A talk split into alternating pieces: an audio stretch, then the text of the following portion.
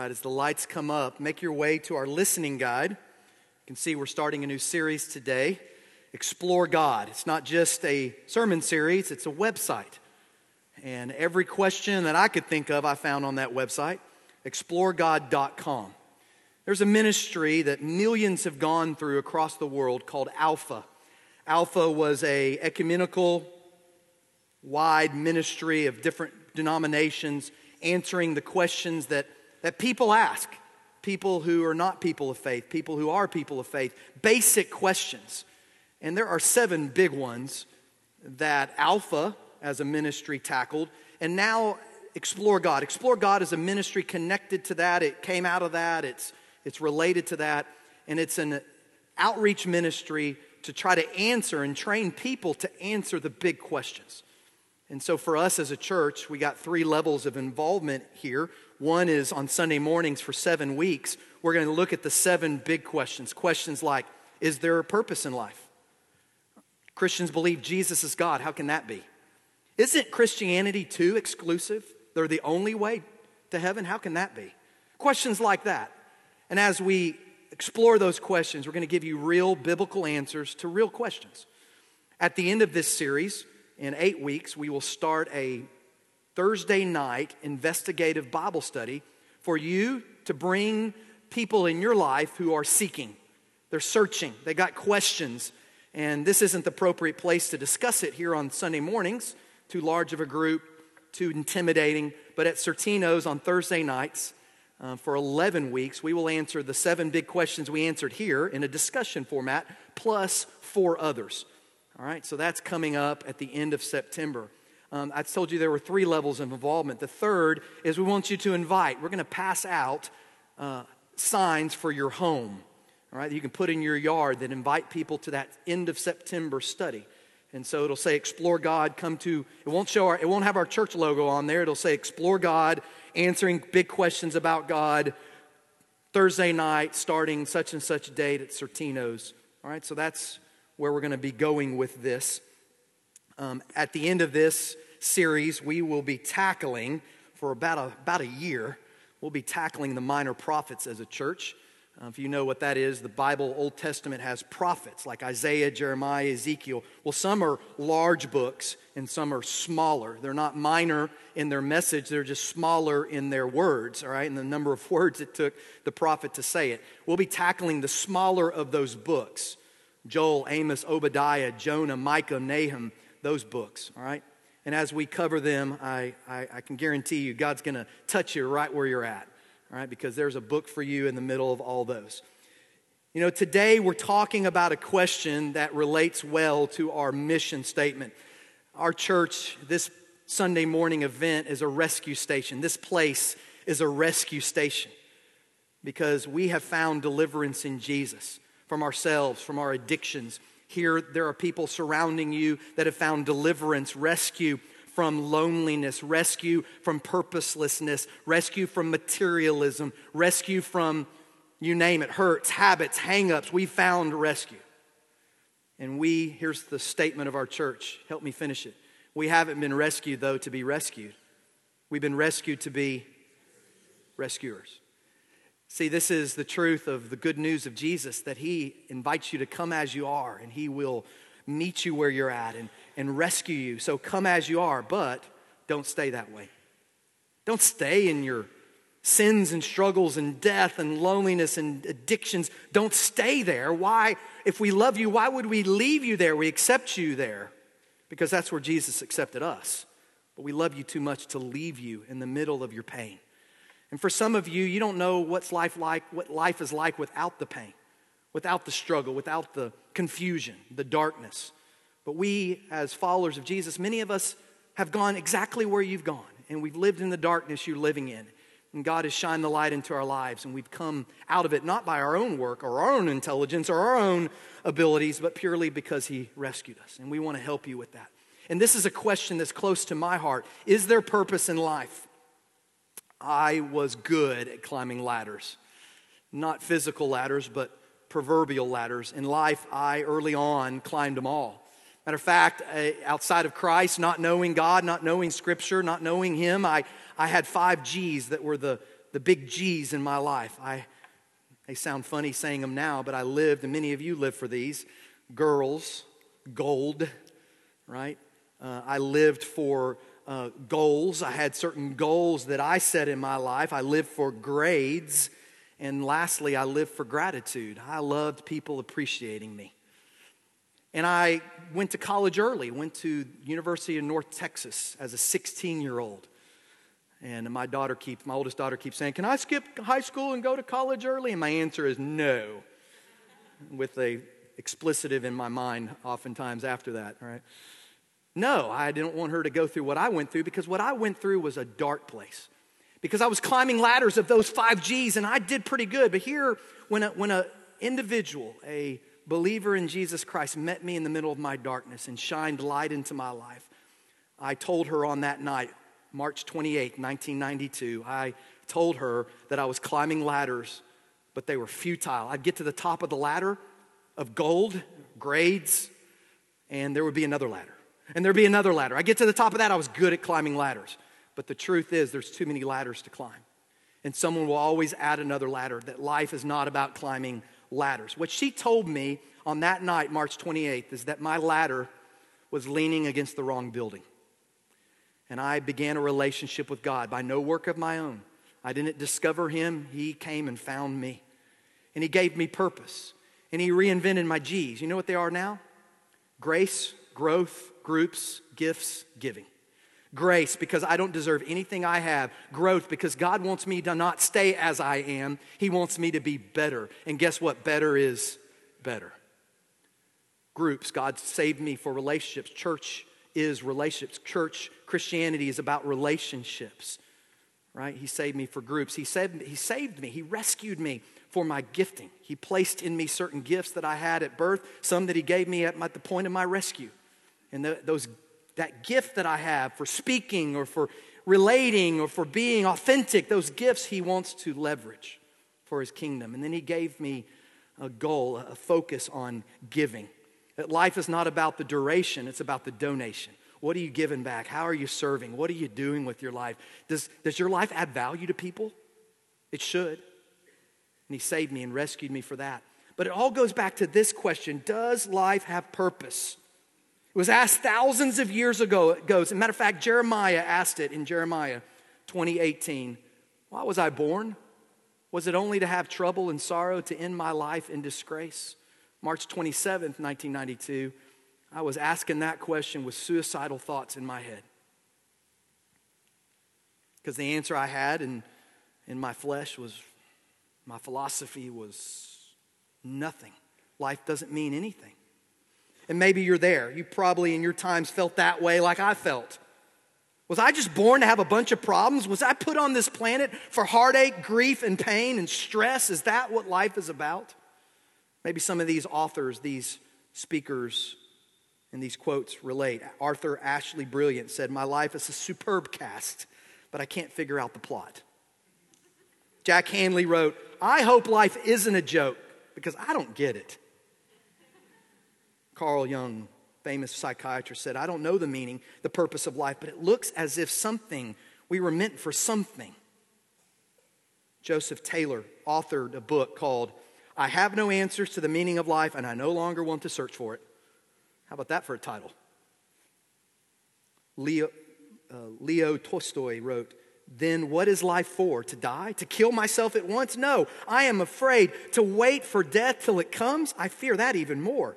Then I must live. But what for? In order to die?" Ernest Hemingway wrote, "Life is just a dirty trick, a short journey from nothingness to nothingness." Samuel Beckett, "They give birth astride of a grave. The light gleams in an instant and then night once more." Henry David Thoreau, "The mass of men's lives, they live in quiet desperation." You know, those are tragic statements, folks, because life without purpose isn't worth living. It's no coincidence that suicide in our society, their suicide rate in our society since the nineteen sixties has been on a, a steep incline. It is, as of the last fifteen years, it is the number two killer of teenagers, suicide. Suicide. I looked before this service. two thousand thirteen. Suicide is the second leading cause of death, ages ten through twenty-four. Suicide is the second leading cause of death for college-age youth, twelve to eighteen. More teenagers and young adults die from suicide than cancer, heart disease, AIDS, birth defects, stroke, pneumonia, influenza, chronic lung disease combined. Each day in our nation, there are an average of five thousand four hundred attempts by young people, ages seven through twelve. Wow. So you see, if, if you take God out of the equation, you don't really have much to work with. You could, you could try the mystical approach. I'll find meaning inside. I'll look within. I'll find purpose within. You know, I, I did that. I worked there. And if, I, if you could find purpose there, I would have found it, right? I'm sure you tried that. I didn't find it within. It takes more than looking within. Maybe it's the philosophical approach. A philosophy of survival, right? A survivalist says the purpose of life is just to be alive. Live as long as you can live. That's the meaning of life. The naturalist says the purpose of life is to perpetuate itself. Or in other words, just live for biological reasons. To quote one philosopher, rap artist Ice-T, he wrote, "The only reason we're here is to reproduce, just to chill out and reproduce, to keep the species alive." Doesn't that just motivate you to want to jump out of bed in the morning? Or jump into bed in the morning? Anyway, I don't know. The hedonist writes, "The purpose of life is pleasure. Just have fun. Party hardy." The materialist says life is in the acquisition of things. Just gather as much stuff. But here's the problem with that. He who dies with the most toys still dies. You know, those are not satisfying answers, right? The mystical approach, the philosophical approach. Of course, our nation is great at the self-help approach. Go to any bookstore and you can find hundreds of self-help books that talk about discovering for yourself your purpose in life. You've got to invent your purpose. You've got to create your own purpose.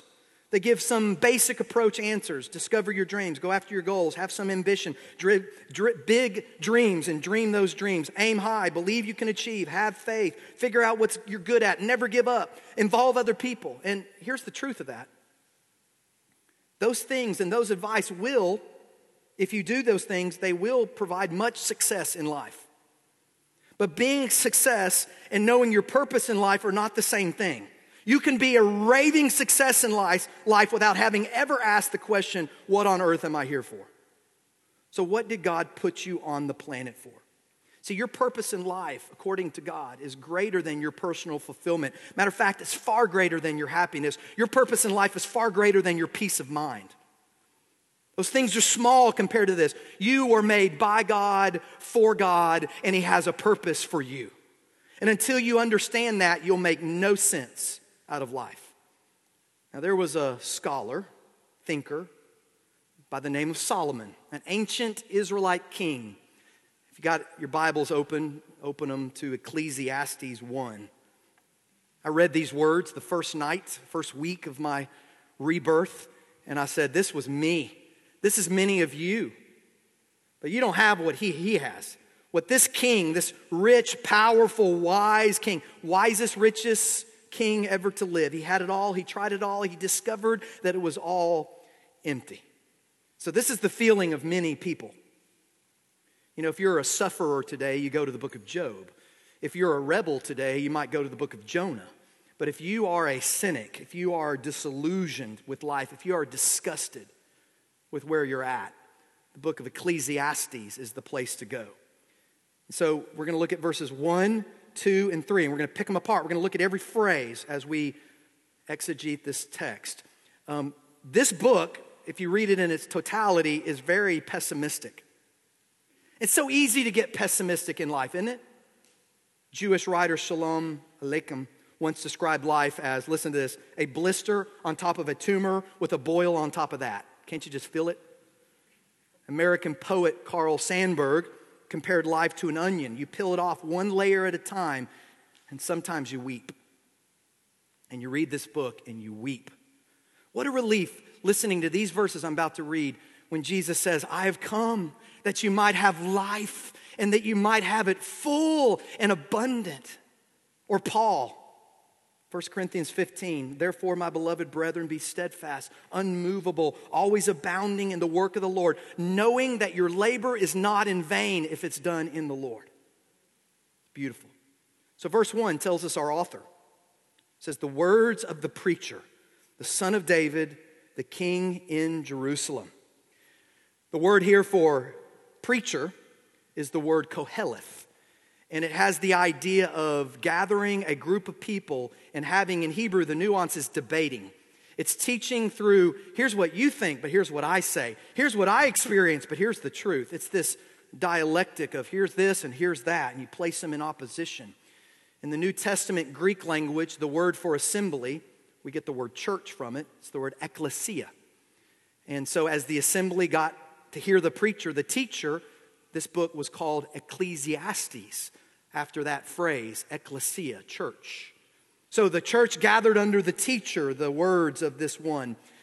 Uh, at one point in chapter two, he's called a great, wealthy, wise one, this author. At another time, and in twelve times really in, the, in this book, he's called the king. This Solomon, this king, wrote this book last. He's already written Song of Solomon. He's already written a lot of the Proverbs and many of the Psalms, but he comes to this book, and it's his last. This is after First Kings chapter eleven, when God had removed his hand of blessing of Solomon.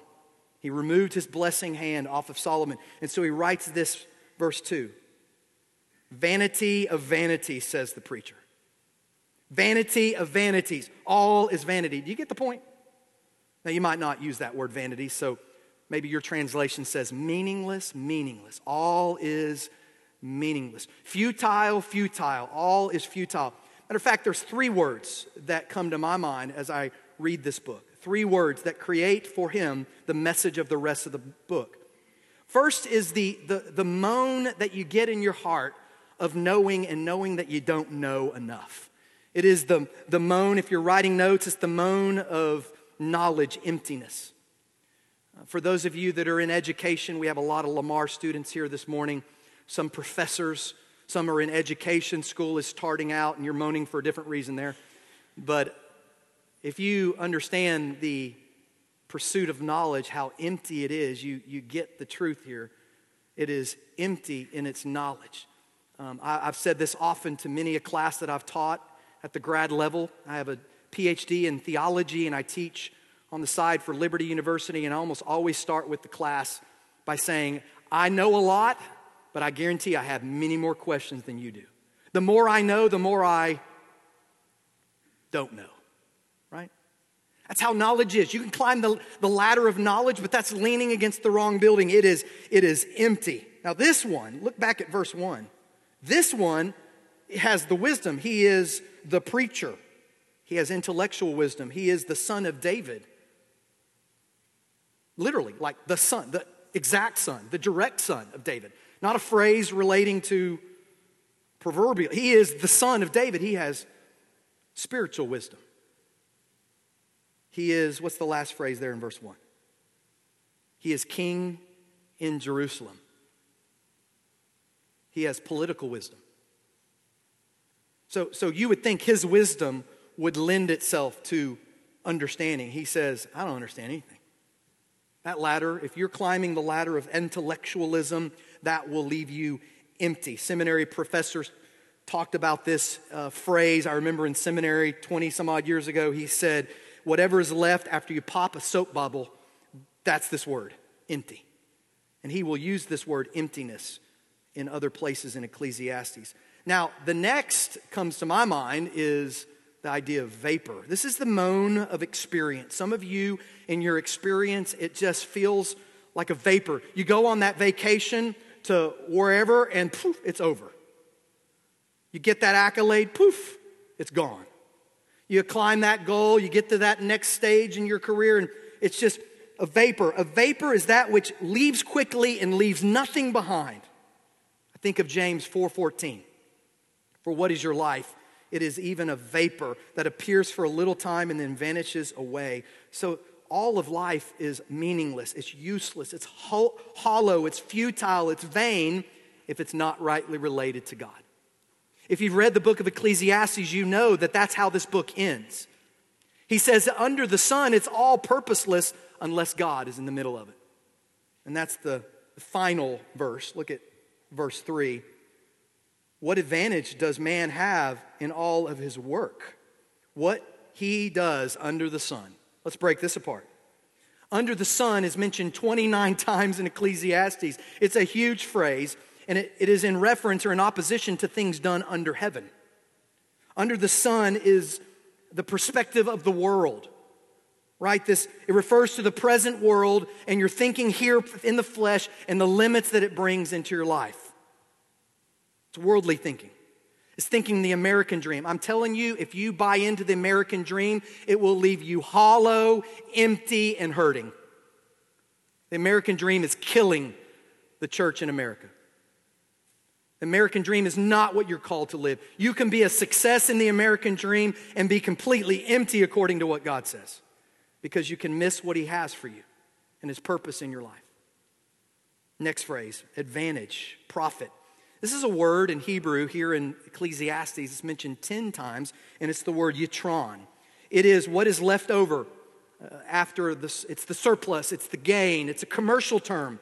It's in opposition to vanity. He says, my work, what, what is the profit? What is the advantage? The next word is work or labor. There are, in Hebrew, there are eleven different words for work. This word here is amal. It's mentioned twenty-three times in the book of Ecclesiastes, amal. What does the word mean? If there's eleven different words, what does this word mean? It means to toil to the point of exhaustion and yet experience little satisfaction or no fulfillment. You could translate this word in other places as grief or misery or frustration. Does that feel like your life? You toil and you toil and you work and you work and it just brings nothing to you. The moan of labor. Maybe write this word. Maybe write the word futility. That's how I felt. Solomon concluded after living it up, living large, living big, living loud, thinking deep, everything. He concluded that life is not about possessions. It's not about finding lasting satisfaction in possessions or pleasure or things or prestige or in or power. It's not about that. Now, if you're like me, lately you've been an Olympic jump junkie. I was at camp all last week with our preteeners, incredible camp, had a number of preteeners come to faith in Christ. It was great, but I missed uh, the first, what, four nights of the Olympics being at camp. And I got home, and Thursday night I got all caught up. And my wife was ready for me. She had little videos that she wanted me to look. Oh, I looked at this, and they did this little expose, and da-da-da. And she showed me, she showed me this one. It's about the, the life of Michael Phelps. Any, anybody a Michael Phelps fan? All right, how many golds now? twenty-three as of last night. Amazing. But if you followed him earlier in the last four years, you know he was on a spiral down the tubes of alcohol and abuse and craziness. And he had a had a believer that connected with him.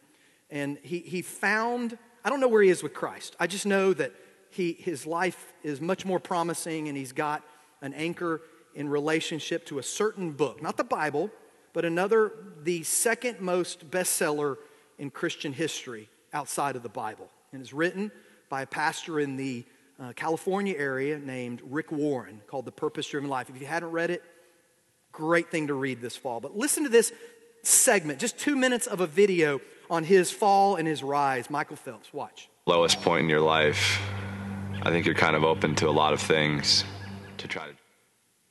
Lowest point in your life, I think you're kind of open to a lot of things to try to change it and to try to get back on the right path. I was just surrendering. For forty-five days at the Meadows, Phelps worked on his inner demons for the first time. Between therapy sessions, Phelps often swam in a pool far too confining for an eighteen-time Olympic champion. I would take two strokes and get to the other side. So I was like, well, don't really know what I'm going to do in here. I just started doing drills, flip turns, working on kick. I got yelled at for wearing a brief. Couldn't wear a brief. so I had to find something else to wear. Phelps also buried himself in a book Ray Lewis had given him, The Purpose Driven Life. It's turned me into believing that there is a power greater than myself, and there is a purpose for me on this planet. Second, third day he got in, and he called me. He was like, I, man, this book is crazy. He was like, the things that's going on, oh my gosh, my brain is, bro, I'm, I'm, I'm, I cannot thank you freaking enough, man. Like, you saved my life. And so that was the moment when I started to hear he coming out of it. He, he, will, he will make it. And then he started calling me with things he was reading from the book, and I was like, it's sinking in. For a long time, I thought I was the bring the family back together baby. My therapist said, well, you failed. How does that feel? And then I read this, and I was like, you know what? I think it helped me when I was in a place where I needed the most help. Mm. Now, on the stage of media in the world, is there a greater success story than Michael Phelps in terms of the Olympics? The most decorated Olympian of history, right? But yet he was a failure in relationship to his purpose. So, so if it's not success, if it's not achievement, what is my purpose in life? Well, the question of is there purpose in life really has three sub-questions. Let's, let's pick them apart. And let me give you some answers according to Scripture. So if you're on the edge of your seat, like, okay, hey, you've taken fifteen, twenty minutes to give us the question, what's the answer? All right, here it is. Question of existence. Why, number one, you could ask it this way, why am I alive? It's not exactly a new question. I read you Jeremiah twenty, not twenty-eight, but why does God have me here? Why am I on this planet? Is there a reason? The Bible says this in Proverbs sixteen, verse four, the Lord has made everything for his own purpose. I want you to circle, grab a pen, circle in your hand out the word everything. It's for his purpose. God has made everything for a purpose. There isn't anything that God has made that is made without a purpose. Every rock has a purpose. Every plant has a purpose. Every animal has a purpose. If you're alive, you have a purpose. If you want to know if God still has a purpose for you, check your pulse. If you have a beating heart, God has a purpose for you. Now, now this morning, I just want you to see his motive. Listen to this. It's not on the screen. Just listen to it. Ephesians, we covered this around Christmas time last year. Ephesians one four, long before he laid out the earth's foundations, God had us in his mind. He settled on us as the focus of his love. Wow. Say that with me. The focus of his love. Say that. The focus of his love. Matter of fact, I think that's worth writing down. On your handout, at the back part of that, write this down. You were created to be loved by God. So why are you alive? Some of you desperately need to hear this. The reason you're alive is that God wants you to be the focus of his love. That's why he created you. He didn't need you. He wants you. Do you feel that? God is love and created us to create something to love. And so he created you. He didn't need you. He wasn't lonely. He made you in order to love you. He doesn't need you. He wants you. That is huge. And you can't get the rest of what we're going to say until you get that.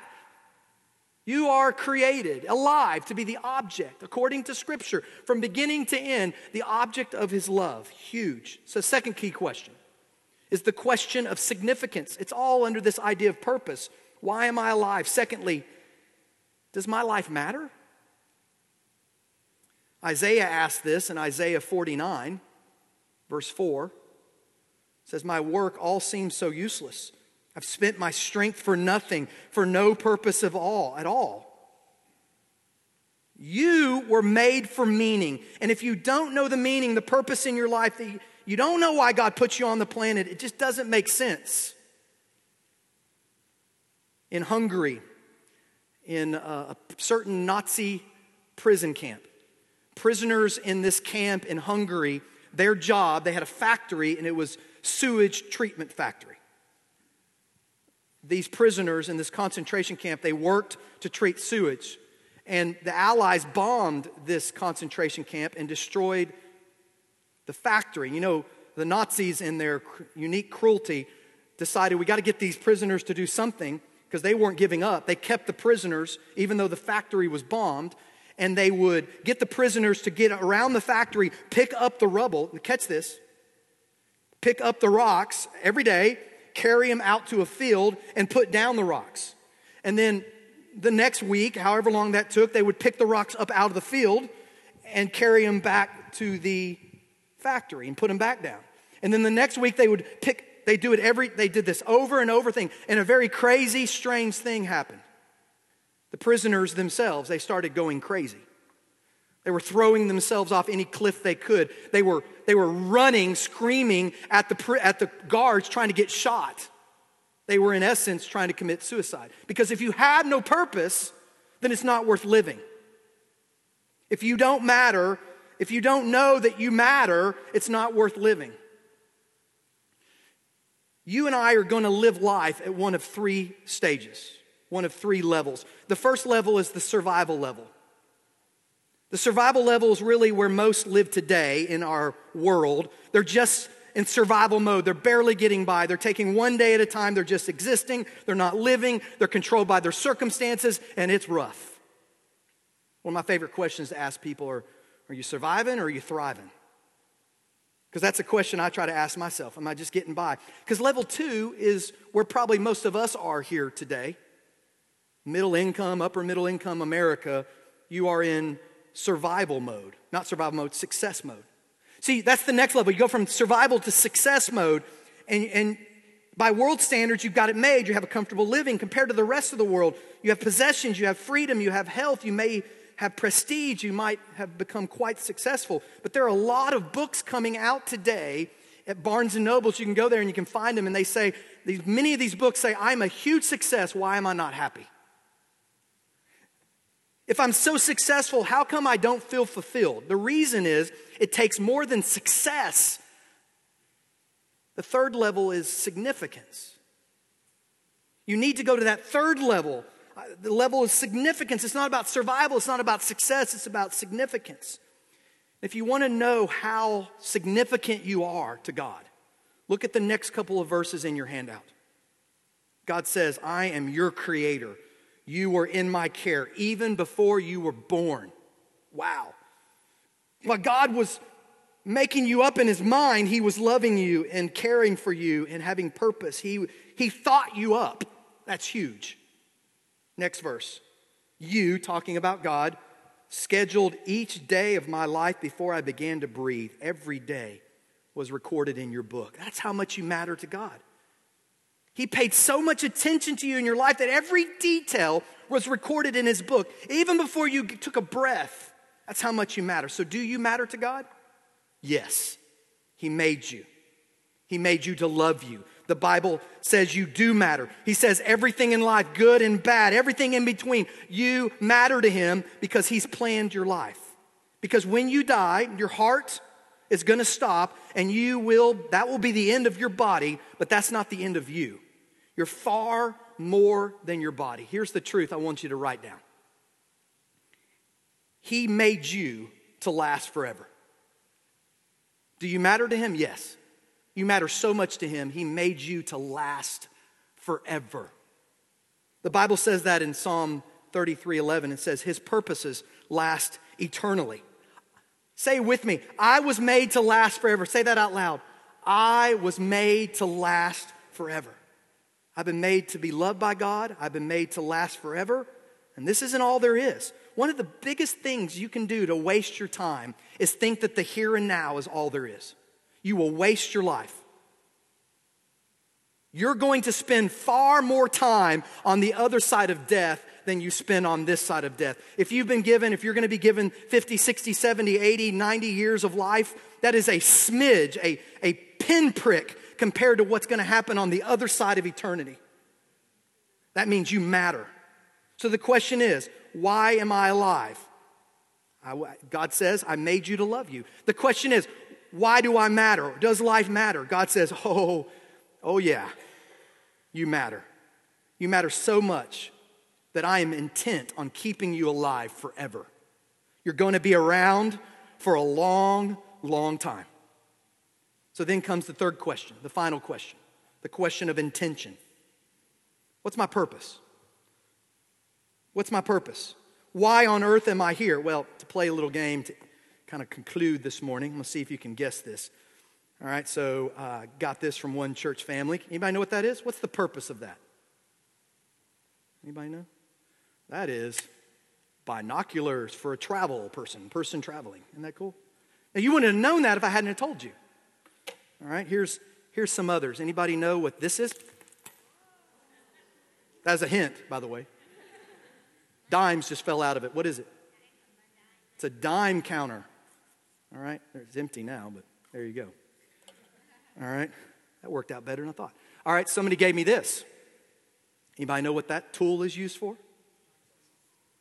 Yeah, it's to, yeah, it's to pull out plastic parts from a car, inside, outside, to remove, uh, so you can repair things. It's often at a, a re- automotive repair place. All right, now let's get serious. Okay, so I, I got a hold. We have a couple of veterinarians that are part of our faith family, and I said, give me something big that everybody can see. All right, so here's the first thing. What is that thing? Anybody know? Teeth. Yes, somebody got it. This is a dental extractor for a horse or a cow. All right, that's, that's heavy duty. Now, you don't want to get these two confused. All right, a dental extractor. All right, two more. Here we go. What is this? Now, Matt, that is not a medieval weaponry thing. I know you do that on the weekends. This is not medieval weaponry. Anybody know what that is? Come on, horse people. It's a twitch. Yeah. Put the horse muzzle in there and you try to get their attention by squeezing their nose. This will get your attention. All right? If you don't know the purpose, you don't know what it's for. And lastly, and I did not choose this one. He just brought it to me this morning, so I apologize ahead of time. What is this? Tweezers? No. This is called, affectionately, an emasculator. This turns a stallion into a gelding. Now again, you, you, you don't want to get this confused with this. All right? Here's the point. If you want to know the purpose of something, I know some of you are like, oh. If you want to know the purpose of something, and you better know the purpose of you, how do you find it out? How do you find out the purpose of anything? You know, I had to write down, I'm like, how do you even spell emasculator, right? I had to write that down as the veterinarian told me about that. So, so what do you do? You either go to the maker or you look at the user manual. You either go to the maker or you go to the user manual. And then with God, it's the same way. You go to the maker and then you go to the user manual. And so you study Scripture and you look at it, what it says about you, and you say, what it says is true of me, and then your lifestyle reflects it. We call that faith. God, what you say is true of me. I believe it. I live it. I place my faith in it. It's not going to be, you're not going to find the purpose of things through listening to philosophers, because at best they're just guessing. It's not going to be through looking within, because you're not going to find it there. It's not going to be by looking at self-help books, because they're just saying create your own purpose. You have to go to the Creator, the owner's manual. Listen to these last two verses, Colossians one. For everything, absolutely everything above and below, visible and invisible, everything got started in Him and starts and finds its purpose in Him. Question, church, who is the Him? Christ, actually. Christ. Listen to Ephesians one. It's in Christ that we find out who we are and what we are living for. Part of the overall purpose. He is working out everything and in everyone. So the last thing I want you to write in your notes there is, I find my purpose in Christ. You get to know Him. You live for Him. You look like Him. You serve Him. You obey Him. That's the purpose in life. That's what life is about according to Scripture. Now I want you to bow your heads with me.